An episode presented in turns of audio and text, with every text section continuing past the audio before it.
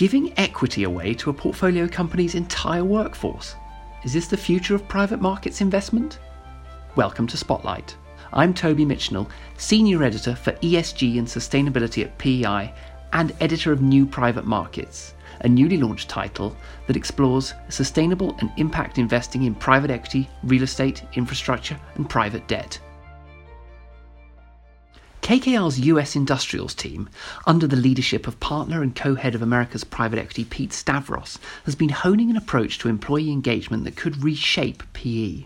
The team has now completed 8 deals in which equity has been granted to all employees in the form of options. It's a simple idea that draws on a long-standing PE principle that ownership is a powerful aligning force. This, however, goes beyond the conventional approach of cutting in only a select group of managers. The most recent example involved manufacturing business Ingersoll Rand, formerly known as Gardner Denver, a business with 16,000 employees. So if you look at the market value of all the equity awarded, it'd be about $400 million. That's Pete Stavros via a Zoom call. And again, that's exclusive of management. So the vast majority of that goes to hourly employees. We believe that's the largest such, all employee equity grant ever done by a public company. So now we've got, 100% of our employees are owners in the business. We do this to drive employee engagement together with other things that we do around investments in the workforce and how we drive community engagement in the company. KKR originally took Gardner Denver private in 2013. If you compare Gardner Denver when it was public, there were 6,000 employees and 84 had ownership. And today, as a result of private equity involvement, we've got 16,000 employees, so it's a far bigger company, and everyone's got an ownership stake in the business. This has been one we're really proud of. I mean, we've had a huge impact on company performance. It's been a great deal for our investors, and it's been great for employees. So the obvious question is, why do they do this? First of all, we think this is just the right thing to do. But if you're strictly talking about, performance, we definitely see in the data higher levels of employee engagement, lower employee turnover, so higher retention, lower absenteeism, et cetera, and higher levels of employee engagement, which we measure pretty religiously in our companies. So I think there's no question we're getting a more stable, more engaged workforce. At the same time, at the company level, we are seeing higher levels of productivity, higher quality, lower scrap rates, et cetera. So the company performance has improved. The employee experience has improved, and the logical leap you've got to make is that those two are connected, which is something we're very comfortable betting on. Okay, so the second obvious question is, why doesn't everybody do this all the time? We've done this, every time in U.S. Industrials for the past decade or so. We are experimenting with it in other geographies, other business units, other industry verticals. But Industrials, I would say, and particularly Industrials in the U.S., has a unique advantage in terms of this being really impactful and really relevant. And that is, in an industrial company, you've got the majority of your workforce as hourly employees in the manufacturing plant, critical to your success, really the drivers of quality and cost and on-time delivery, productivity, scrap, et cetera, and at the same time, not engaged on the job. So low levels of employee engagement, high level of potential impact. So you just don't have that in every other sector. Take software. You've got a small employee base. It's the C-suite, some software engineers and some salespeople, and that's kind of it. All highly compensated, all pretty engaged. And then you have other verticals like retail where it just would not really be applicable because the employee base has such a high degree of turnover. An average retailer has 100% annual employee turnover. So if you show up and start talking about 5-year business plans and equity value creation, you would have, lost people in the first 10 minutes because they don't have aspirations to be at the company, even a year from today. I have to press Stavros a bit harder on this. Certainly one sector may be better suited to this than another. It may have longer tenured, lower paid workers, but I find it hard to believe that there isn't a place for this approach in a broader set of industries. I would say a couple of things. Conventional wisdom is hourly employees won't value ownership. They won't understand it. Ownership is really best suited in the hands of a small number of people at the top of an organization who will understand it, value it, and who are best positioned to drive performance. That's conventional wisdom, and that's been conventional wisdom for a long period of time. And today I talk to a number of CEOs who that's their belief. That's been the practice for a long time. And that's just what people believe, that if we give equity to lower levels of an organization, that's just squandering potential value.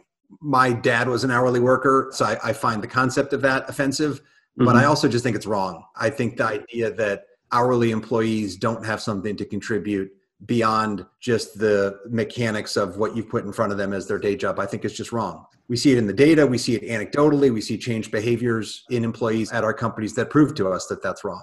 But that's really, if you ask why isn't this more common, that's, I'd say, number one. Number two is to do this and get performance improvements is an enormous amount of work. You know, sometimes when we tell the story, it sounds so easy. Just sprinkle some ownership out and results are going to flow out of the company like magic. And if you were to take a peek inside, I mean, take Ingersoll Rand as an example, our CEO there and the whole management team, they are so passionate about this. They put so much effort into it that you might be surprised. I mean, if you're going to do this the right way, the way Vicente Ronell does it at Ingersoll Rand for us, it's about turning towards almost open book management where you are opening up the business plan to your entire workforce. Here's the plan. Here's where we're headed. Here's how we're going to create value. And you're going to participate in it. And I'm going to share data with you every week on how we're doing. And so we're going to break down the goals that underpin our value creation effort by business unit, by geography, by plant. Sometimes I've seen Vicente break it down further than that, you know, by product line, by manufacturing line, and really getting people to understand what's going to drive performance and how they can contribute.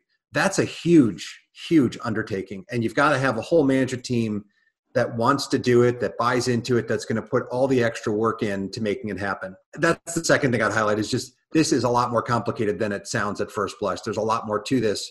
And it's not just ownership. It's about how you treat your employees, the investments you make in your workforce, the impact the company's having in the community. Are you building pride in the organization? Are people proud to work there? Do they feel cared for? So there's ownership is pretty closely tied to compensation. That's one of many things that motivates people. So it's got to be more than just ownership. Stavros studied the history of employee engagement as an MBA student. He was inspired by conversations with his father, an hourly construction worker who railed at the perverse incentives that meant he would be better off maximizing his time spent on the job rather than focusing on getting the job done well and efficiently. And my dad, he's not got much of a formal education, but is a very smart guy. And I think he was keen to have me understand as a kid that there was something wrong with the setup as it relates to hourly workers. Even though conventional buyout wisdom doesn't include giving everyone a slice of equity, Stavros says he faced little resistance when first proposing the idea at KKR. We really didn't, certainly not internally. KKR's culture is very much focused on partnership. We're all in the boat together. We're all one team. When we went public, every KKR employee got stock in KKR, from the most senior people to, people who are secretaries and assistants, who work in the file room, etc. This approach has started to grab the attention of the wider financial community, and Stavros sees it becoming more widespread over time. We've had a number of GPs, reach out on this to talk about it. I know for a fact some of them are considering this in some parts of their business. Equally interesting, we've also gotten contacted by public companies. There's one public company in particular, a really iconic American company that's considering it, might do something early next year. And I've spent a bunch of time with the management team and their board talking about it.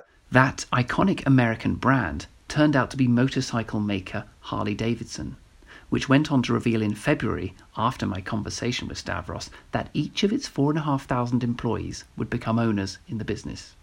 Greater portfolio company employee ownership and engagement feel like concepts that are starting to gather steam. We know other firms are looking at this. Some have enacted versions of it already. For Stavros, the positive impact such programs can have illustrate the great potential that private equity ownership has as a force for positive impact, and could go some way to counter some of the bad press that clings to the PE industry when things don't go well. So there's just, unfortunately, bad things that happen in the business world when you have bad leadership.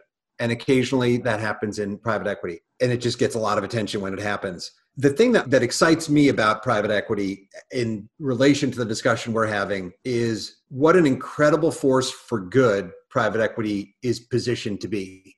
I say that because of the extent to which decision-making is concentrated. So, take our industrial group. It really took a small number of people to drive impact that has led to, you know, we're on our way towards $1 billion of value being created and distributed for hourly workers. That's a pretty big deal. And that's one slice of one firm. And so if the whole industry gets around, whether it's climate change or broad-based equity or whatever, it just doesn't take that many people to have huge impact. Well, there it is. Is employee ownership the future of private markets investment? Maybe. That's all for this episode. If you want to hear more, you can check us out wherever you listen to podcasts and on PEI's various titles online. And be sure to check out our new title at newprivatemarkets.com. I'm Toby Mitchell.